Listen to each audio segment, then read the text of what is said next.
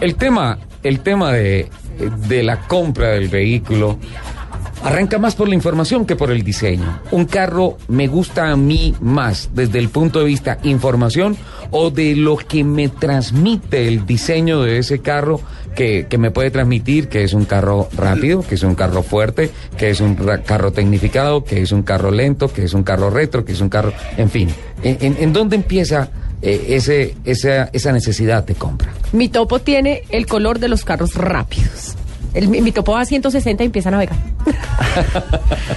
Bueno, El topo es el cucarrón que estaban diciendo hace 10 minutos que yo escuchaba. Se volvió famosísimo. El. ¿Qué tal, ¿Qué tal esta mala fama que le han hecho a mi el- carro? no, no, no, no, Cucaracho. te. El cucaracho, el cucarrón, se No, escuchaba. no, no, defiéndeme, No, Tellecito, yo, que sí tú sabes defiendo la, que... yo sí defiendo la, la característica del topo, la amabilidad del topo, si es para hablar de, de- de actitudes, ¿no?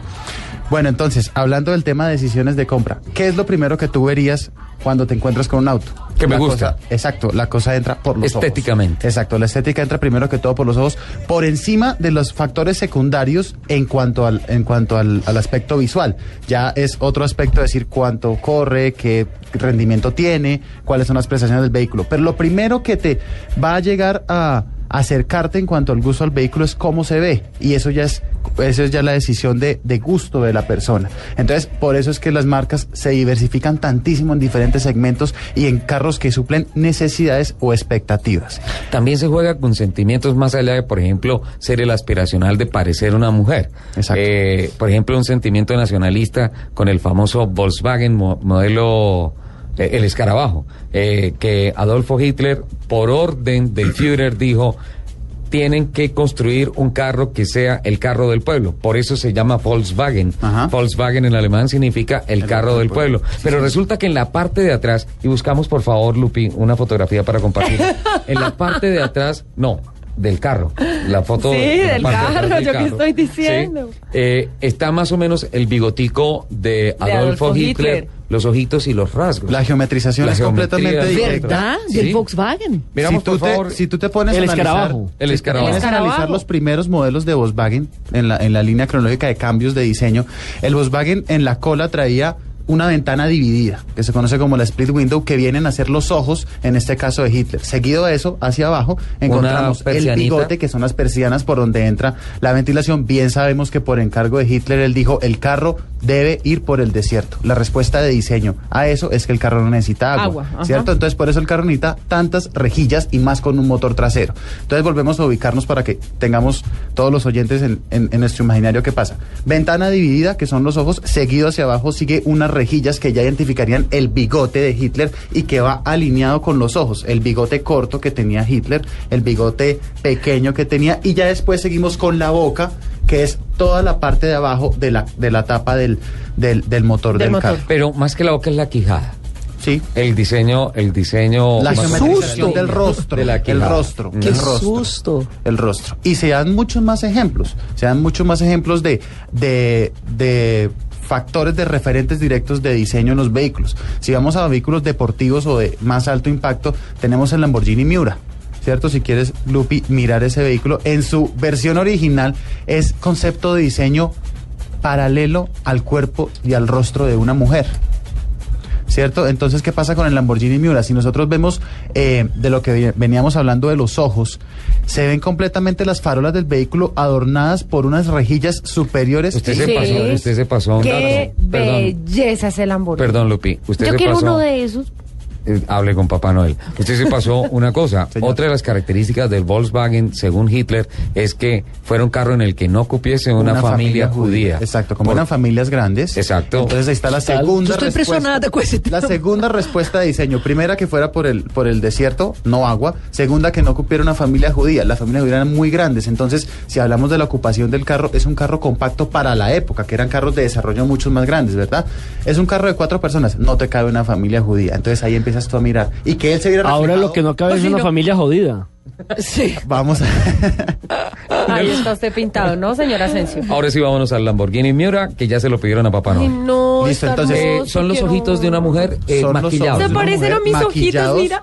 Tienen en la parte superior e inferior de los ojos del carro, que son las farolas, eh, las pestañas superiores e inferiores de una mujer largas, prominentes, adornadas, y el carro adquiere completamente esa visión como la de una mujer. Eso es un aspecto muy Yo específico. quiero ese carro. Ese es un aspecto muy específico. Ya después de eso vienen todos los otros aspectos de diseño en cuanto al cuerpo del carro. Si hablamos de diseño de carros, los carros también tienen un cuerpo y se determina así, como cuerpo. El cuerpecito del delito. El cuerpecito del Y los delito. carros, por ejemplo, que son decapotables. Hay un, hay un tema con esos vehículos en cuanto a diseño y es que hay que comunicar muy bien todo ese ritmo del diseño. Sí, es muy complicado lograr una armonía en el diseño de un carro descapotable. ¿Por qué? Porque estamos negándole una parte importante al carro que es el techo. Entonces hay que saber eh, combinar muy bien. Los diseñadores y las grandes marcas logran hacerlo muy bien y es lograr quitar ese, ese elemento para reemplazarlo por una carpa y que cuando no exista ese techo, el carro siga viéndose armonioso. Por eso es que hay un reto muy grande por encima de los retos estructurales y de seguridad que proponen un Los vehículo. Cabrios son los más difíciles de concebir. Pero son los más lindos. Mm, Sí, hay gusto para hablando todos. de temas, pues Eso hay gusto para pelear todos. con el gusto es complicado. Sí. Sí. En el caso mío personal, no, no soy tan adepto de los, Ay, a de mí los sí, uno sí que se le haga así el pelito cuando cae.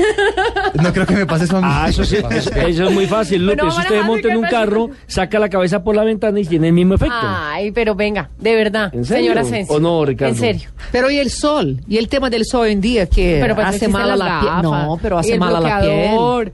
No, pero Es parte primero del calma tema que con aspiracional. Y ¿no? uno queda sucio, porque el problema, por Claro. ejemplo, es que Bogotá es una ciudad muy poluida. Imagínate tú llegando todo de blanco, ¿no? Un médico o algo así, y totalmente inmundo de la polución. Lo que pasa es que tipo de carros... Justamente- por eso, perdón Nelson, los diseños modernos de los carros cabriolet, de los carros convertibles, apuntan a que cada vez hay menos espacio destapado sin que se deje de ser cabrio.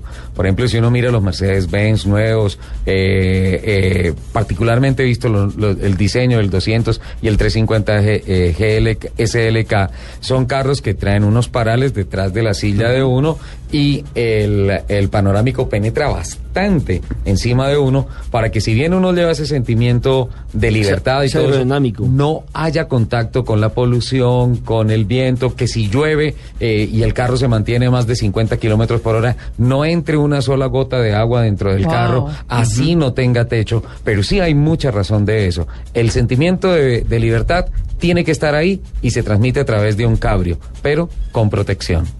Otro modelo esos son los Targa, ¿no? Los, Los carros Targa. tipo Targa que, que- donde se De extrae Porsche. muy exacto. Un ejemplo perfecto es el Porsche Targa, que es donde el techo se extrae muy poco y terminan siendo dos láminas superiores que se quitan, pero la continuidad hacia atrás, la continuidad hacia atrás del vehículo continúa de, de manera rígida. Entonces son solamente dos láminas que se quitan en la parte superior. Espectacular. Flavia, eh, antes, mientras usted estaba en el gimnasio trotando, aquí hablábamos de un tema de que eh, básicamente como conseguir carro, conseguir carro es como conseguir eh, novia. Novia. Eh, lo primero que tiene que ver es que el diseño le tiene que gustar a uno, psicológicamente le tiene que gustar a uno y después empieza a mirar. Pero qué tú no, también cre- es. tú no crees que esa cosa del diseño tiene que ver mucho con la plata que invierten en mercadeo y propagandas? Uno coge esas propagandas de Mercedes hoy en día y pone unos, una- unas mariposas y dicen que hay un fascínio cualquiera y es siempre seductor. O sea, yo veo que los que manejan el mercadeo son muy vivos de atraer la atención del cliente y, se- y hacer con que uno se transporte. O sea, se quieren vender carros para hombres, ponen siempre mujeres muy bonitas, casi que en pelotas, pero se quieren vender carro para, la- para las mujeres, también dan esa idea de una mujer seria, de una mujer de familia. Sí. Entonces yo veo que eh, yo veo que nosotros somos llevados a eso. Yo no creo que somos es tan instintivo esa pasión por el carro. Tiene que ver con las películas, con las historias, con las personas bien sucedidas que hemos visto y nosotros construimos de alguna forma un imaginario de ese carro que va a representar nuestro deseo de ser esa persona que está en ese carro. Por ejemplo, si yo compro un carro muy grande y robusto, ¿es porque yo me siento inseguro? Y quiero transmitir ese sentimiento a través del carro. Puede ser o puede ser porque haya visto muchas películas así o porque en algún momento te sentiste amenazado por alguien, un carro muy robusto y muy grande. Todo depende de cómo construye tu historia y que ahí hace esa, esa imagen, esa proyección en esos carros. Eh, yo veo siempre que, por ejemplo, mis hijos dicen que Mercedes es carro de cuchos. Y, y a mí me, me ejerce un fascino impresionante, pero ¿por qué? Porque ya me acuerdo de ver esos Mercedes cuando yo viajaba a Europa, eh, súper modernos, súper bonitos, en, los, en la puerta de los restaurantes más costosos o de los hoteles más costosos. Entonces me quedó la imagen. Con viejitos, con dos niñas de 20. Es- normalmente es así. Cuanto más costoso el carro, más cucho es el conductor. Pero me quedó, pero sí o no, sí o no. Yo estuve En la Europa fábrica- sí, claro, Yo es estuve en. Stuttgart, en la fábrica de Mercedes una vez y veía esos carros que son abiertos, decapotables y cada cucho que salía con esos carros eh, manejando. Sale con un carro y dos de 20. Por eso, es así, pero es que uno construye ese imaginario de poder o construye ese imaginario de aventura, los carros de James Dean. Yo me imagino que es más una cuestión de percepción de cada uno de nosotros, de lo que nos hacía falta a largo de nuestra historia de vida. Eh, Yo, yo tengo más esa tendencia a ver eso. Y lo- los que manejan mercadeo son excelentes, Yo ¿no? así sé en el cucaracho de Aunque Luz. sea, claro, aunque sea ese cucara, el cucarrón. El cocarrón. El cocarrón. Es Con- un con tal de salir con Lupi. respeten. Pero sabe, por ejemplo, que ve, yo quería tener un Miata cuando Sí, era más joven. Mazda. Rojo, Mazda. Mazda Es- Miata. Es cabriolet. Rojo. ¿Por qué rojo? Porque me parecía súper sexy. Yo, acha- yo creía que tenía que ver todo. Yo me imaginaba esas películas, ¿no? De esas viejas muy embrototas, mordiendo así el labio. Wow, wow. Oh. Entrando en mi carro, wow. Y esas músicas así. Y yo me imaginaba la poderosa de la seducción en un carro de esos. ¿Y el rojo no se supone que estresa? Pues para mí, el que estresa es el amarillo. ¿Por qué el amarillo? por los taxistas. Yo veo un carro amarillo, hoy en día yo me pongo estresada. Y yo creo que quien maneja un carro amarillo tiene ahí un estrés ya en las venas, porque manejan con una agresividad y una violencia impresionante. Pero Flavia, eh, la persona, y se dice psicológicamente en el mercado del automóvil, que la persona que busca un carro rojo es una persona que busca promulgar su sentimiento de pasión, su, su condición de persona Que son muy ardientes. apasionada, Apasionada. de ardiente. Y estadísticamente, el color de carro que más accidentes tiene es, el rojo. rojo. Es de rojo. Por el estrés que produce. Yo cuando fui a comprar mi carro, yo quería, por supuesto, un rojo, pero me convenció la señora que me vendió mi carro de una cuando me dijo, cuando se raya, en el gris no se ve, en rojo se ve de una. Y como yo no soy la mejor conductora que conozco, yo me fui por el gris. Por el tema de contraste entre las capas de pintura. Exacto, porque me dijo ella, se raya un rojo o un negro, oscuro. de una se ve así la mancha. la- la- y entonces ella me dijo, vete por un gris porque un gris puede rayarse y las personas no perciben. O sea, no es una cosa tan agresiva a los ojos. Co- como el negro un también, ¿no? El negro El también negro. Se, se raya y inmediatamente se le nota ensucia, el y defecto. se ensucia. Se Pues una persona más. que es millonaria y que tiene 10 carros, no le importa, ¿no? Están Compra un limpios. rojo, un negro. etc. Ahora, para un- así una persona como yo que tocó ahorrar platica con platica, Estilo me como, tocó un como, gris. el, como Elton John, ¿no? Que lleva más de 25 carros y a propósito la semana pasada los puso en venta porque Sí. dice que no tiene tiempo para conducir los 25 carros. Ay, qué tristeza. Pero ah, hablaron ustedes de una cosa muy importante, de ahorro.